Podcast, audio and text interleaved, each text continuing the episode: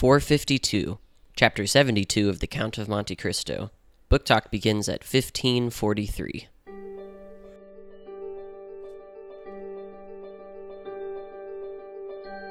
Welcome to Craftlit,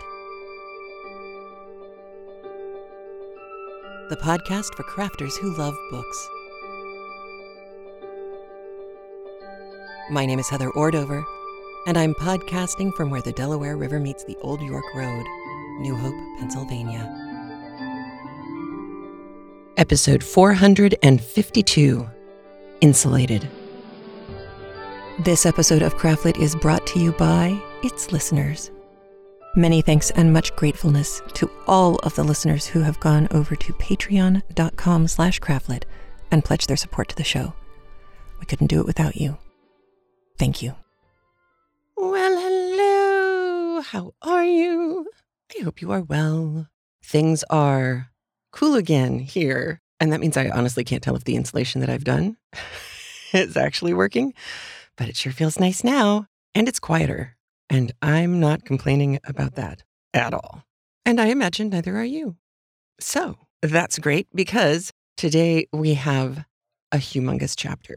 And it's a kind of odd humongous chapter because it's not a humongous chapter full of massive action. We'll get to it in just a second. But first, we have a lot of activity from listeners. So the first thing I want to do is play a voicemail from Kat. This goes back to, I think it was just last episode, where I played her voicemail about the rockery. And I mentioned something about John Proctor, like John Proctor being the guy in The Crucible. Here is her response. Hi, Heather. This is Catherine, Kathy S. Just a follow up to your question about the Proctor estate in Topsfield. I was wrong.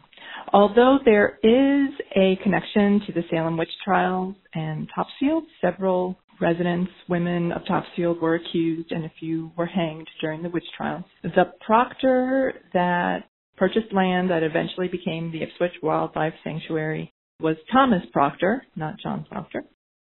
Now, Kath's audio cut off. Strangely, there was still like a minute and a half of audio left uh, on the length of the actual audio file that we got. But for some reason, the phone just stopped. So, Kath, I'm sorry if there was something more that you needed to say. Please call again, and I hope it works. But that was very interesting about it not being uh, John Proctor, Thomas Proctor instead. And it parallels uh, information that my sister and I were talking to my mom about because we know that we're related. We go back to the Livingstons, the family in New York, and Papa Livingston, one of the Livingstons, signed the Declaration of Independence. And one side of the family goes back to him. And I had just seen a sign, a house sign, saying, oh, Livingston, but it was in New Jersey. And so I was kind of curious. And it turns out that there were quite a few Livingstons in both New York and New Jersey, uh, but it's the New York one that we're related to and the signer. So that was kind of cool. But the names, you know, there were, and we've talked about this before, you know, when the population is smaller and you think about Victorian London, Dickensian London, that is not a small place. That's millions of people. It's still fewer millions than it is now. And so the opportunities for coincidence and for a serendipitous meeting of somebody who knows somebody else is a lot more possible in situations like that. And it's even more so when you get to early America, especially like New Amsterdam America, and even before that. There were so few families that came over there weren't going to be all that many last names in the beginning. It took a while for us to ramp up to the point where we get Ordovers and things like that. So it makes a lot of sense that there's a lot of Livingstons. I also got several emails, and it makes me so happy to get these because then I know you're listening. I got an email from Elizabeth, and I love the way she wrote this. I, so, Elizabeth, I'm going to read this with what I think was your voice as you were writing this. She wrote, Heather, Heather, Heather. Of course you've heard of bread and salt before. It appears in It's a Wonderful Life when George Bailey and his wife Mary give bread, salt, and wine to a first time homeowner family. Please tell me you've seen this. And she sent me the clip. And then she followed it up, you know, just in case. Love Craftlit. I tell people about it all the time. Cheers. And Elizabeth, I wrote back to you right away. I don't know if you got the email, but I cracked up when I got this from you because there are several movies which clearly have a cursed relationship with me, and It's a Wonderful Life is one of them. I always come in when the uncle, Uncle Willie, what's his name, loses the money. That's it. I think I've seen the entire movie once. And so I, I kind of thought, wow, I don't, it sounds kind of familiar. I don't actually remember it. So I watched the clip, which I will put in the show notes so that you can watch the clip too. Uh, a vague memory, but not one that would have actually jumped out in my mind. So thank you for filling that in because that is, I am positive, a massive reference point for the bread and salt thing for most of the world for whom there is no curse and they are allowed to see all of It's a Wonderful Life every Christmas. I, don't know why I don't. It's just a thing. It's like draining watch batteries, which is also a thing. Then I also got an email from Renee, fabulous Renee, our Presbyterian minister in mid Southern, mid California, Midfornia. She writes Hi, Heather. I don't have any personal knowledge about a Lutheran slash Quaker connection, but I did a Google search about Quaker history in France, and this site popped up. And I will give you the link to this in the show notes because you may be very, very interested in seeing what this has to say. She summarizes for us by saying It turns out, unsurprisingly, that the Quakers were conscientious objectors in the revolution in France and refused to wear the cockade. This was the, the sign of the military, or at least the allegiance to the uprising and the fight, the struggle. And it was those little rosettes that were red, white, and blue that were made of, um, actually, they look like grosgrain ribbon that was gathered around a central point. So it looks like a little rosette, red, white, and blue rosette. So they refused to wear it. My guess is that our guy in Monte Cristo would never have worn an outward sign of military engagement as a Quaker in a time when most would have. And if you don't know a whole lot about Quakers, one of the the big things that is kind of a generalization that goes along with Quakerism is a devotion to peace, conscientious objection, being against fighting kind of across the board.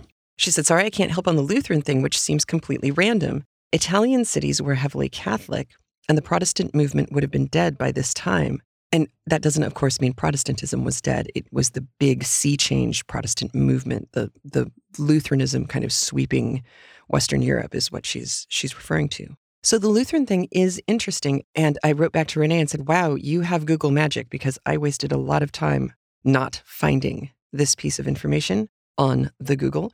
So listeners who are living in France and Italy, do let us know if there's some weird Lutheran thing going on. Because the other thing that struck me is this could have been a very subtle thing that Dumas just slipped in. And again, it's such a little thing. Why do I obsess about it? To me, it adds such a, a layer of richness and depth to the writing that Dumas added this.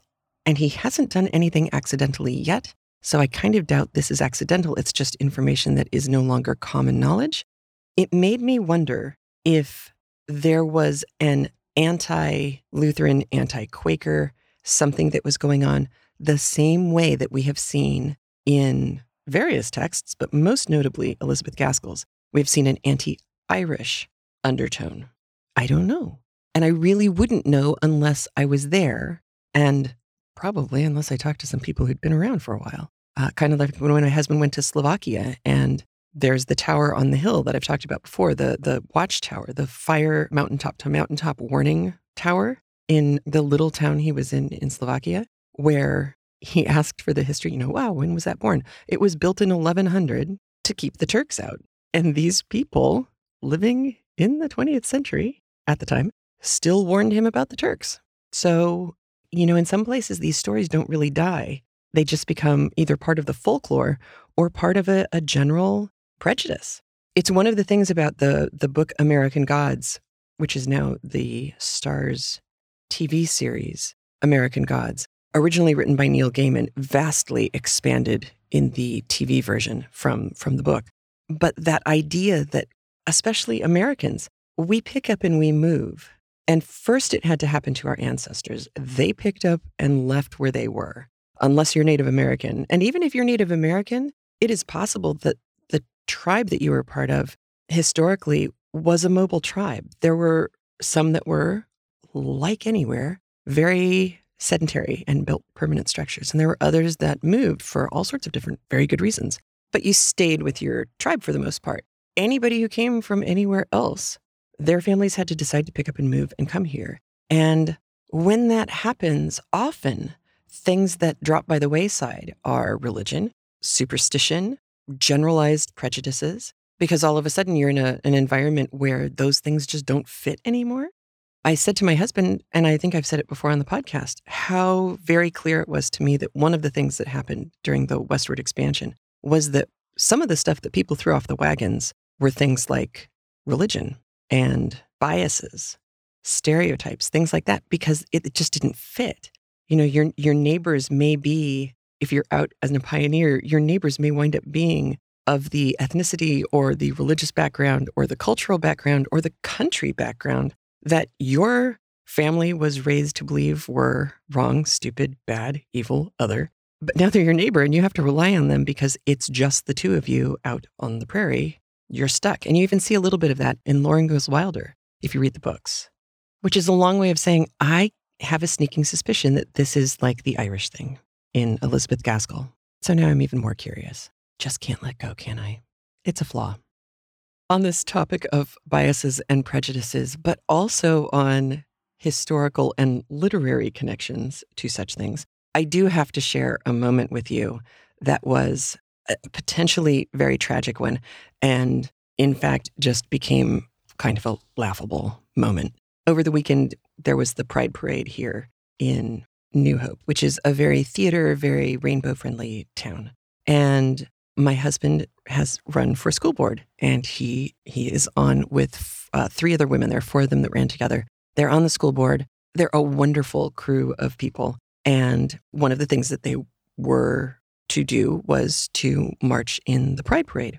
So he did that and then we found out that there was a, a giant 100 foot banner and i'll put up two pictures on the show notes one that made the newspaper that is my son and one that was taken by a drone and it's just lovely. Both of them are lovely. And it was a lovely day. And so I got to walk along with Thing Two, who was marching in the parade, holding an edge to this ginormous banner. And it was one of those wonderful, joyful days where the weather was cool and the day was bright and green and gorgeous, and the river was absolutely glassy still. And everyone is smiling and everyone is cheering and everyone is laughing and just having a great time. And we got all the way down to the end of the parade route and they stopped us. And the guy who had been driving the, the car in front of us, who was a, you know, driving a car for a dignitary, came back and told those of us at the front of the banner, they've stopped us because the police warned them to tell us where these were all high school students carrying the banner, uh, middle school and high school students carrying the banner. They wanted to uh, make sure that we were alerted that there was a protest group that was up ahead. We don't know if it was Westboro Baptist Church or if it was a Westboro like group. Well, it certainly was a Westboro like group. If that was actually Westboro, then then they should be even more ashamed because they had their horrible hate-filled signs and they had, you know, the screaming people with bullhorns. But what they should be most ashamed of, I think, is that at one point, as we were walking by, just ignoring them, one of the guys with the bullhorn yelled out that we needed to read our Bible because we needed to know that Jesus rained down hellfire on Sodom and Gomorrah. And when people laughed, he got angry and said, No, no, you go do the Google and you find that book of Genesis, Jesus rains down hellfire on the people of Sodom and Gomorrah. And I thought, oh, son, you so need my podcast. because Jesus doesn't appear in the book of Genesis. In fact, he, he doesn't appear for a while in the good book. it takes him a little while to get around to it. Holy smoke. That was that was the end of it for them. They wound up going and, and leaving early because the laughter didn't stop. It got so bad that the police officers who formed a, a, barricade between them and us, and honestly, I don't know who it was to protect. Was it to protect them and their freedom of speech? I'm sure. Was it to protect us from them? Yes, very likely. But the great thing was they had their backs to the speakers with the bullhorns. And, you know, they tried to keep a straight face and be impartial And, you know, they're just there doing their job, and we get that. But there were more than a few times where some of them just broke and either started laughing or rolled their eyes or, or just clearly had a hard time maintaining that stern air of dignity. Oh, it was it was extraordinary. But it does get to the heart of the why literature is important and why it's really important to know the Bible. Because the layers of connection between literature, history, religion, and the biblical texts are so vast. And the tendrils of them go far, wide, and deep. And we see it in Monte Cristo too. This week's chapter is one of the, it's not even a chess piece setting chapter. I mean, ultimately, it does move a couple of pieces into position. But for the most part, it's a giving us some background information chapter. There are several pieces of foreshadowing in here, and I'm not going to say more than that.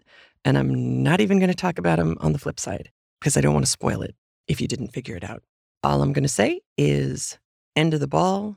At the end of the last chapter, Albert runs up to the Count and his mother, saying, Oh my gosh, Monsieur de Villefort's here, and he brings news of Monsieur de Saint Méran's death. This is Valentine's grandfather, who originally owned the house in Auteuil, and Saint Méran and his wife were the parents of Valentine's mother, the one who apparently died young. Valentine drops like a rock, and everybody's very sad, and they try and whisk her off. Um, Madame Villefort was just fine. Not surprising. Mercedes asks if they're friends, and the Count says, Friends, um, don't really have a whole lot of those. I'm always your servant. And as she walks away, he sees her raising her handkerchief to her eyes. And that's when Albert says, Don't you get along? And the Count says, Didn't you just hear? She called me a friend. And Morel evacuates the premises when Valentine does. That's where we ended. We pick up immediately following at Villefort's house. Now we know Madame de Saint-Méran. She is alive. She's the one who's made it to Paris and has told the family what's going on. So we, we pick up right there. We know that Valentine's future is complicated because she doesn't love the man she's about to marry, or that she's being told she has to marry Franz Épinay, who was in Italy with the Count and Albert. And he's still not in town. He's not back yet. And we know that she doesn't want to marry him. She wants to marry Maximilian.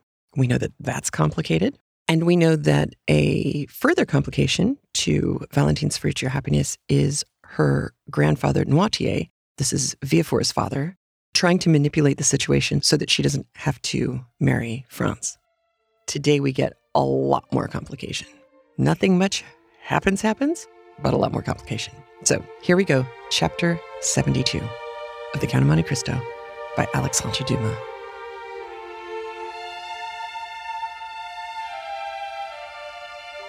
Chapter 72 Madame de Saint Méran A gloomy scene had indeed just passed at the house of Monsieur de Villefort. After the ladies had departed for the ball, whither all the entreaties of Madame de Villefort had failed in persuading him to accompany them, the procureur had shut himself up in his study, according to his custom, with a heap of papers calculated to alarm anyone else, but which generally scarcely satisfied his inordinate desires. But this time the papers were a mere matter of form. Villefort had secluded himself, not to study, but to reflect and with the door locked and orders given that he should not be disturbed excepting for important business, he sat down in his armchair and began to ponder over the events, the remembrance of which had during the last eight days filled his mind with so many gloomy thoughts and bitter recollections. Then, instead of plunging into the mass of documents piled before him, he opened the drawer of his desk, touched a spring, and drew out a parcel of cherished memoranda, amongst which he had carefully arranged in characters only known to himself, the names of all those who either in his political career, in money matters, at the bar, or in his mysterious love affairs, had become his enemies. Their number was formidable.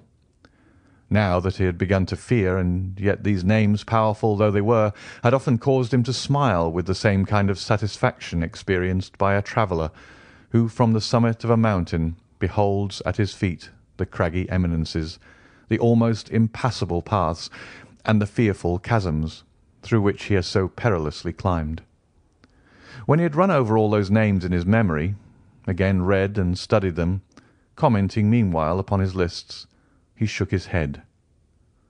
"No," he murmured. "None of my enemies would have waited so patiently and laboriously for so long a space of time, that they might now come and crush me with this secret. Sometimes, as Hamlet says, foul deeds will rise, though all the earth o'erwhelm them to men's eyes. But, like a phosphoric light, they rise but to mislead. The story has been told by the Corsican to some priest, who in his turn has repeated it. Monsieur de Monte Cristo may have heard it, and to enlighten himself but why should he wish to enlighten himself upon the subject? asked Villefort, after a moment's reflection. What interest can this Monsieur de Monte Cristo, or Monsieur Zaccone, son of a shipowner of Malta, discover of a mine in Thessaly, now visiting Paris for the first time? What interest, I say, can he take in discovering a gloomy, mysterious, and useless fact like this? However, among all the incoherent details given to me by the Abbé Busoni, and by Lord Wilmore, by that friend and that enemy, one thing appears certain and clear in my opinion, that in no period, in no case, in no circumstance, could there have been any contact between him and me. But Villefort uttered words which even he himself did not believe. He dreaded not so much the revelation, for he could reply to or deny its truth. He cared little for that Mene Tekel Upharsin, which appeared suddenly in letters of blood upon the wall. But what he was really anxious for was to discover whose hand had traced them. While he was endeavouring to calm his fears, and instead of dwelling upon the political future that had so often been the subject of his ambitious dreams, was imagining a future limited to the enjoyments of home, in fear of awakening the enemy that had so long slept, the noise of a carriage sounded in the yard. Then he heard the steps of an aged person ascending the stairs, followed by tears and lamentations such as servants always give vent to when they wish to appear interested in their master's grief. He drew back the bolt of his door, and almost directly an old lady entered, unannounced, carrying her shawl on her arm and her bonnet in her hand. The white hair was thrown back from her yellow forehead, and her eyes, already sunken by the furrows of age, now almost disappeared beneath the eyelids swollen with grief. "Oh, sir!" she said. "Oh, sir! What a misfortune! I shall die of it. Oh, yes, I shall certainly die of it."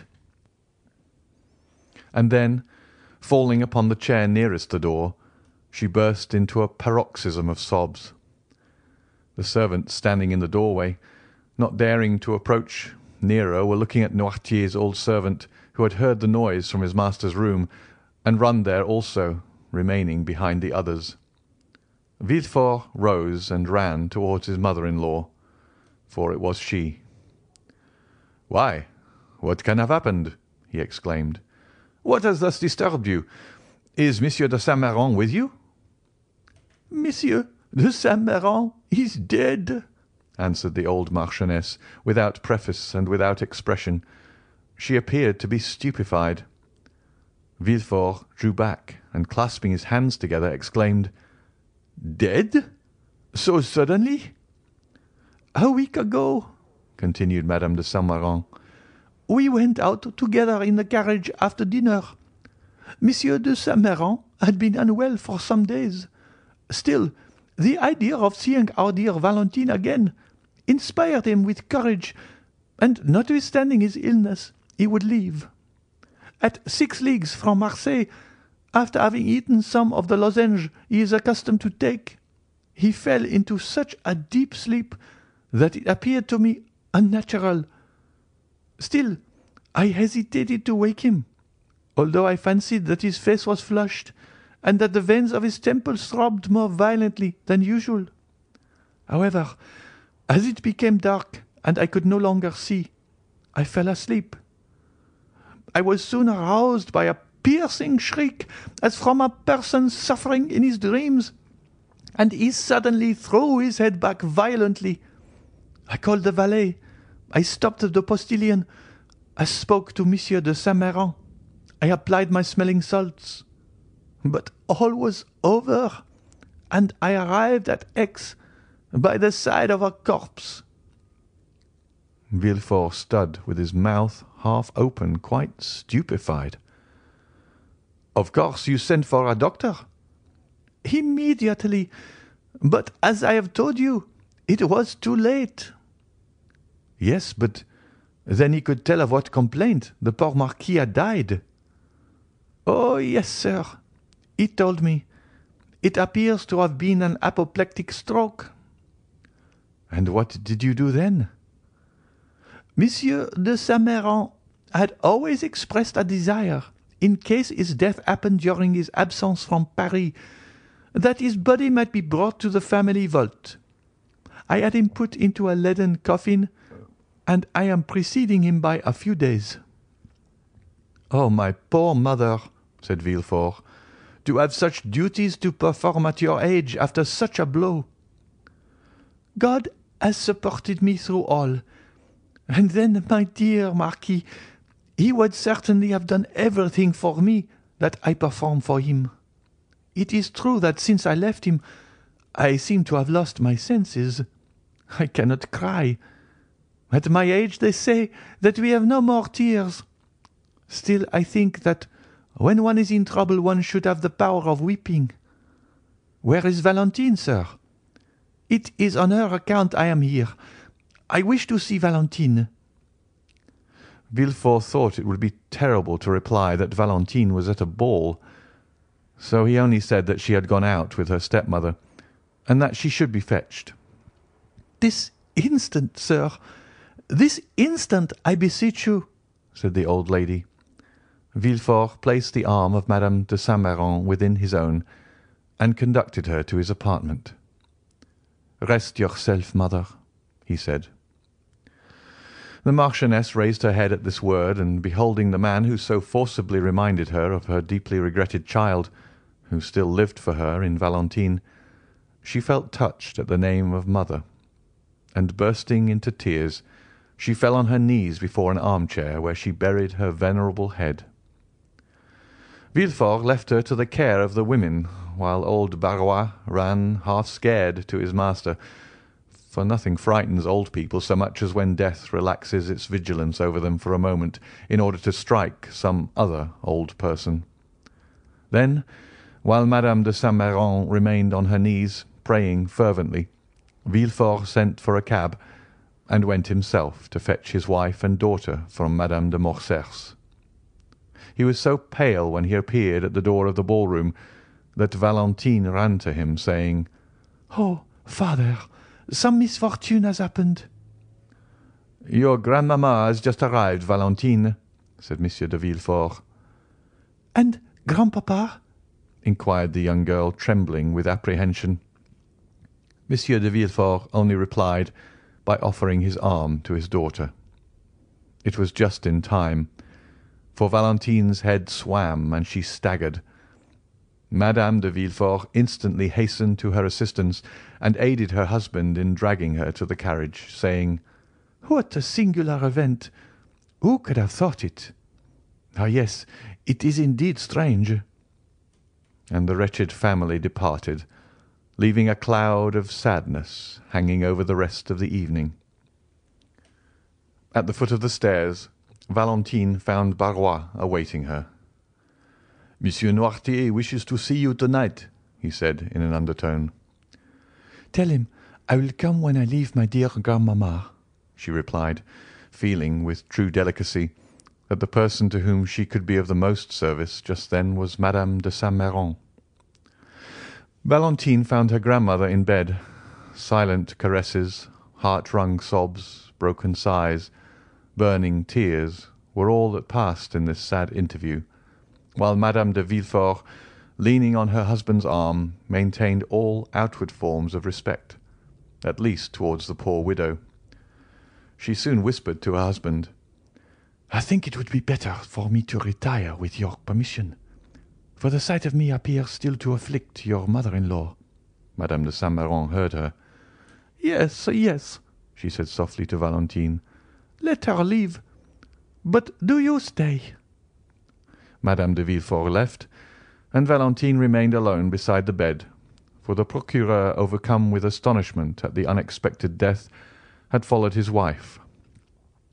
Meanwhile, Barrois had returned for the first time to old Noirtier, who, having heard the noise in the house, had, as we have said, sent his old servant to inquire the cause. On his return his quick, intelligent eye interrogated the messenger. "Alas, sir!" exclaimed Barrois, "a great misfortune has happened. Madame de Saint Méran has arrived, and her husband is dead." Monsieur de Saint Méran and Noirtier had never been on strict terms of friendship. Still, the death of one old man always considerably affects another. Noirtier let his head fall upon his chest, apparently overwhelmed and thoughtful. Then he closed one eye in token of inquiry. "Mademoiselle Valentine?" Noirtier nodded his head. "She is at the ball, as you know, since she came to say good-bye to you in full dress." Noirtier again closed his left eye. "Do you wish to see her?" Noirtier again made an affirmative sign. "Well, they have gone to fetch her, no doubt, from Madame de Morcerf's. I will await her return, and beg her to come up here. Is that what you wish for?" "Yes," replied the invalid. Barrois, therefore, as we have seen, watched for Valentine, and informed her of her grandfather's wish. Consequently, Valentine came up to Noirtier on leaving Madame de Saint Méran, who, in the midst of her grief, had at last yielded to fatigue and fallen into a feverish sleep. Within reach of her hand they placed a small table upon which stood a bottle of orangeade, her usual beverage, and a glass. Then, as we have said, the young girl left the bedside to see Monsieur Noirtier. Valentine kissed the old man, who looked at her with such tenderness that her eyes again filled with tears, whose sources he thought must be exhausted. The old gentleman continued to dwell upon her with the same expression. "Yes, yes," said Valentine. "You mean that I have yet a kind grandfather left, do you not?" The old man intimated that such was his meaning. "Ah, yes, happily I have," replied Valentine. Without that, what would become of me?" It was one o'clock in the morning. Barrois, who wished to go to bed himself, observed that after such sad events everyone stood in need of rest. Noirtier would not say that the only rest he needed was to see his child, but wished her a good night, for grief and fatigue had made her appear quite ill. The next morning she found her grandmother in bed. The fever had not abated, on the contrary, her eyes glistened, and she appeared to be suffering from violent nervous irritability. "Oh, dear grandmamma, are you worse?" exclaimed Valentine, perceiving all these signs of agitation. "No, my child, no," said Madame de Saint Méran. "But I was impatiently waiting for your arrival, that I might send for your father." "My father?" inquired Valentine uneasily. "Yes. I wish to speak to him." Valentine durst not oppose her grandmother's wish, the cause of which she did not know, and an instant afterwards Villefort entered. "Sir," said Madame de Saint Méran, without using any circumlocution, and as if fearing she had no time to lose, "you wrote to me concerning the marriage of this child." "Yes, madame," replied Villefort. "It is not only projected, but arranged." "Your intended son-in-law is named Monsieur Franz d'Épinay?" "Yes, madame." "Is he not the son of General d'Épinay, who was under our side and who was assassinated some days before the usurper returned from the island of Elba?" "The same." Does he not dislike the idea of marrying the granddaughter of a Jacobin? Our civil dissensions are now happily extinguished, mother, said Villefort. Monsieur d'Épinay was quite a child when his father died. He knows very little of Monsieur Noirtier, and will meet him, if not with pleasure, at least with indifference. Is it a suitable match? In every respect. And the young man? Is regarded with universal esteem. You approve of him? He is one of the most well-bred young men I know. During the whole of this conversation, Valentine had remained silent. Well, sir, said Madame de Saint Méran, after a few minutes' reflection, I must hasten the marriage, for I have but a short time to live. You, madame? You, dear mamma? exclaimed Monsieur de Villefort and Valentine at the same time. I know what I am saying, continued the Marchioness.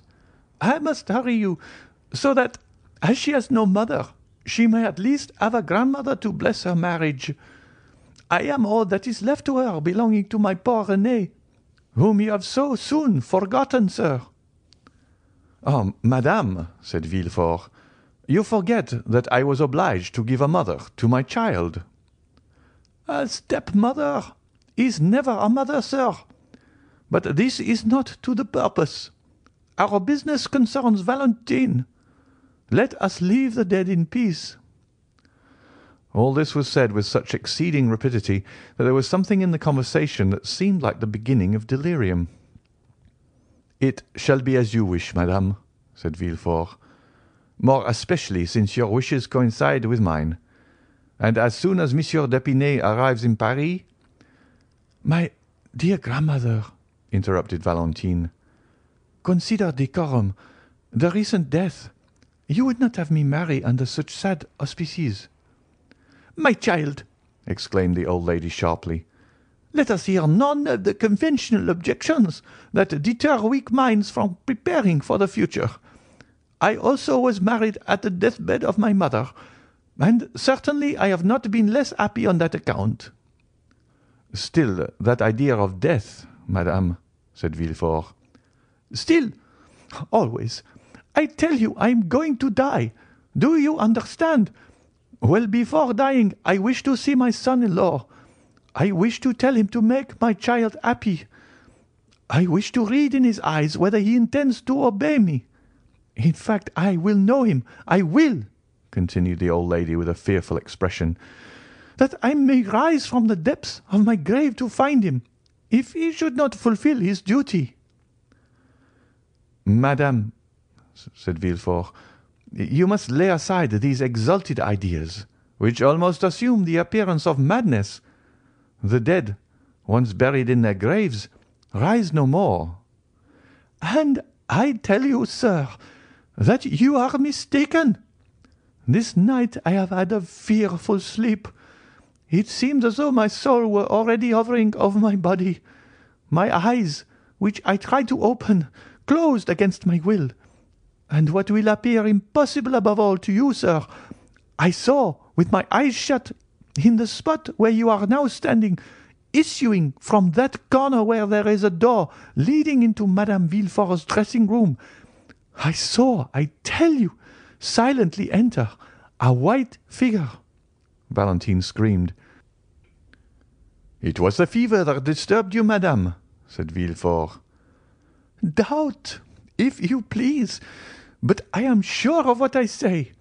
I saw a white figure, and as if to prevent my discrediting the testimony of only one of my senses, I heard my glass removed, the same which is there now on the table." "Oh, dear mother, it was a dream." "So little was it a dream that I stretched my hand toward the bell, but when I did so, the shade disappeared my maid then entered with a light." "But she saw no one."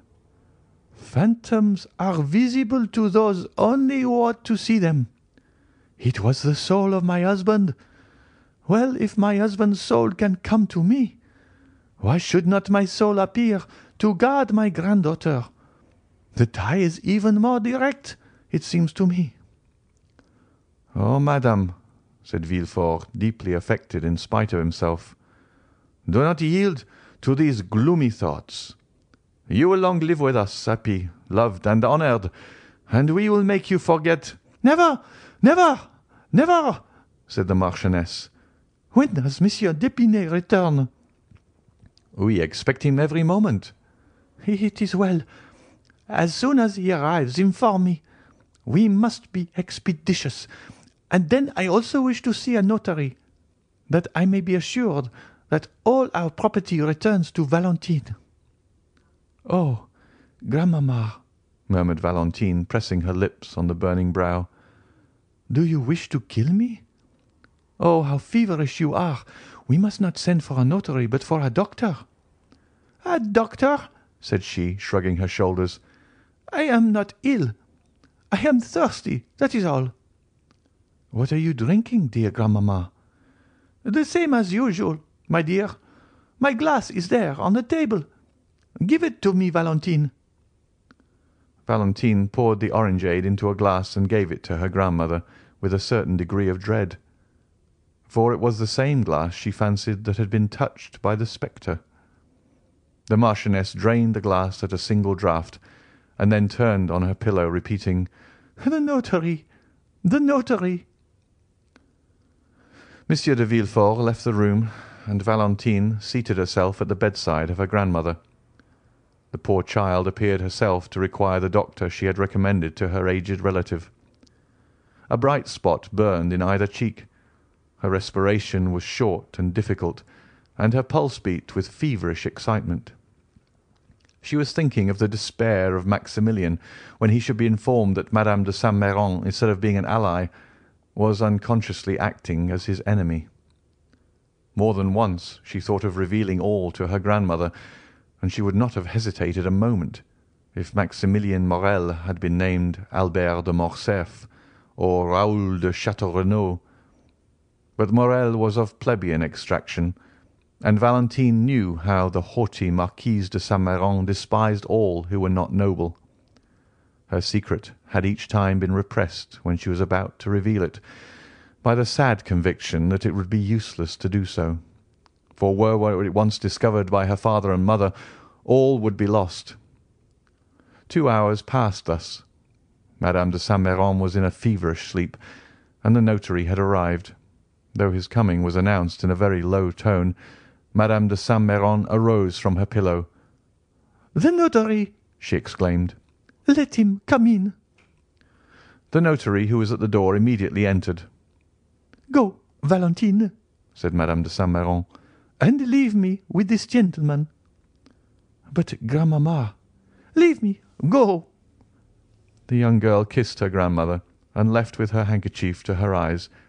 At the door she found the valet de chambre, who told her that the doctor was waiting in the dining-room. Valentine instantly ran down. The doctor was a friend of the family, and at the same time one of the cleverest men of the day, and very fond of Valentine, whose birth he had witnessed. He had himself a daughter about her age, but whose life was one continued source of anxiety and fear to him from her mother having been consumptive. "Oh!" said Valentine, we have been waiting for you with such impatience, dear Monsieur d'Avrigny. But first of all, how are Madeleine and Antoinette?" Madeleine was the daughter of Monsieur d'Avrigny, and Antoinette his niece. Monsieur d'Avrigny smiled sadly. "Antoinette is very well," he said, "and Madeleine tolerably so. Uh, but you sent for me, my dear child. It is not your father or Madame de Villefort who is ill.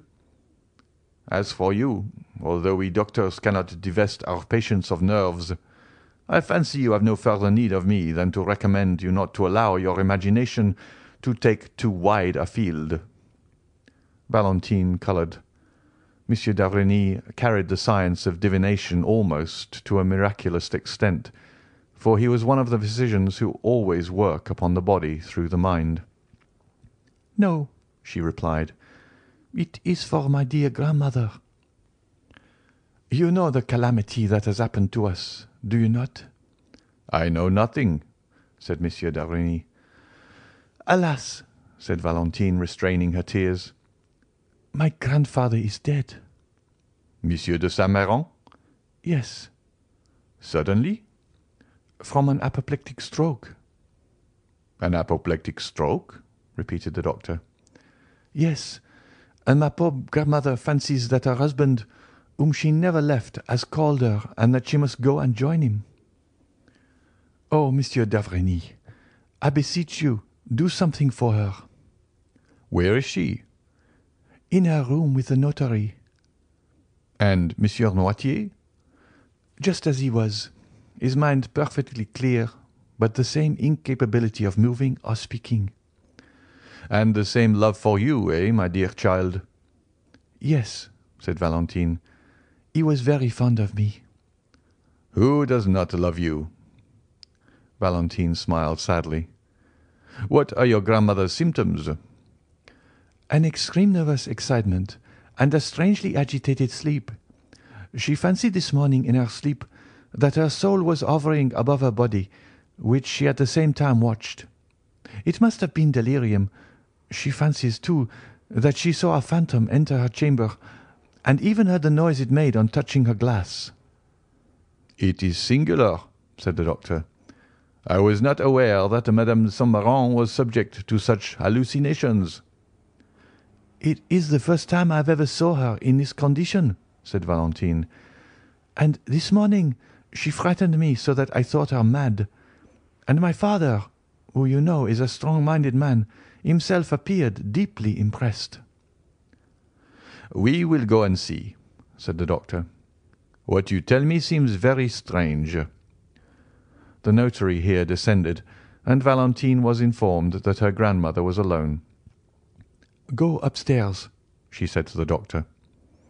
And you? Oh, I dare not. She forbade me sending for you, and, as you say, I am myself agitated, feverish, and out of sorts. I will go and take a turn in the garden to recover myself. The doctor pressed Valentine's hand, and while he visited her grandmother she descended the steps. We need not say which portion of the garden was her favourite walk. After remaining for a short time in the parterre surrounding the house, and gathering a rose to place in her waist or hair, she turned into the dark avenue which led to the bench. Then from the bench she went to the gate. As usual, Valentine strolled for a short time among her flowers, but without gathering them. The mourning in her heart forbade her assuming this simple ornament, though she had not yet had time to put on the outward semblance of woe. She then turned towards the avenue. As she advanced, she fancied she heard a voice speaking her name. She stopped, astonished. Then the voice reached her ear more distinctly, and she recognized it to be that of Maximilian. End of chapter 72. So things are not well in the Villefort household. We have the drama of the grandfather's death. We now have the grandmother in some unpleasant state. Valentine is not feeling well. And walking in the garden, she hears Maximilian. And that is where we pick up next week. I did want to add one disclaimer. I mentioned American Gods at the beginning of the episode. If you plan to watch the show, I highly recommend that you read or listen to, I think it was 20th anniversary re release of the book. Neil Gaiman provides an introduction to it for the Audible version, and he's a marvelous reader. The reading is done by a cast, which is extremely helpful because there's about a million characters. It's very Dickensian in scope in that respect. It is a big, sprawling, epic book that does all wind up coming back to one central point eventually, but you have to get there first. They're doing, I think, an extraordinary job of taking a very complicated text and making a visual version of it. That said, I think I would be very confused by a whole lot of stuff if I hadn't read the book first. And one of the things I would be very confused by would be the things that would give this a very solid rated R rating if it were in a movie theater. And that may seem really weird when you're talking about gods, you know, a pantheon of, of gods like Greek gods, Norse gods, gods, gods. from all over the world, from all of history.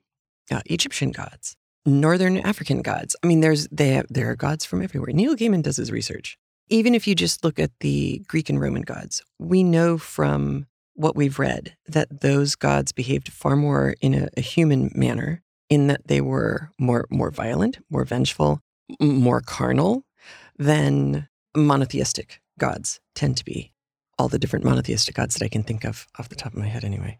So there's a lot of American gods background information that is really, really not safe for work. NSFW, also not safe for children.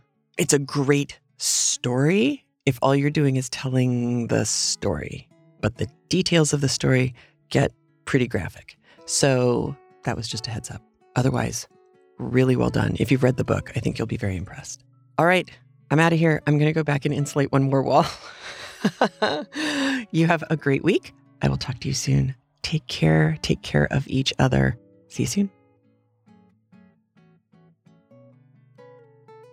A big thanks to all the Craftlit listeners who support the show by being a premium audio member via craftlit.com slash premium or via patreon.com slash craftlit. Your support for the show is what's kept us going since 2006. If you feel like getting free audio pretty much every week, please consider supporting the show by heading over to patreon.com slash craftlit and pledging what you feel the show is worth to you. If you can't support the show that way, consider leaving a review at iTunes or at our facebook.com slash craftlit page, or follow at craftlit on Twitter and share the show with your followers too. And remember, if your hands are too busy to pick up a book, at least you can turn one on.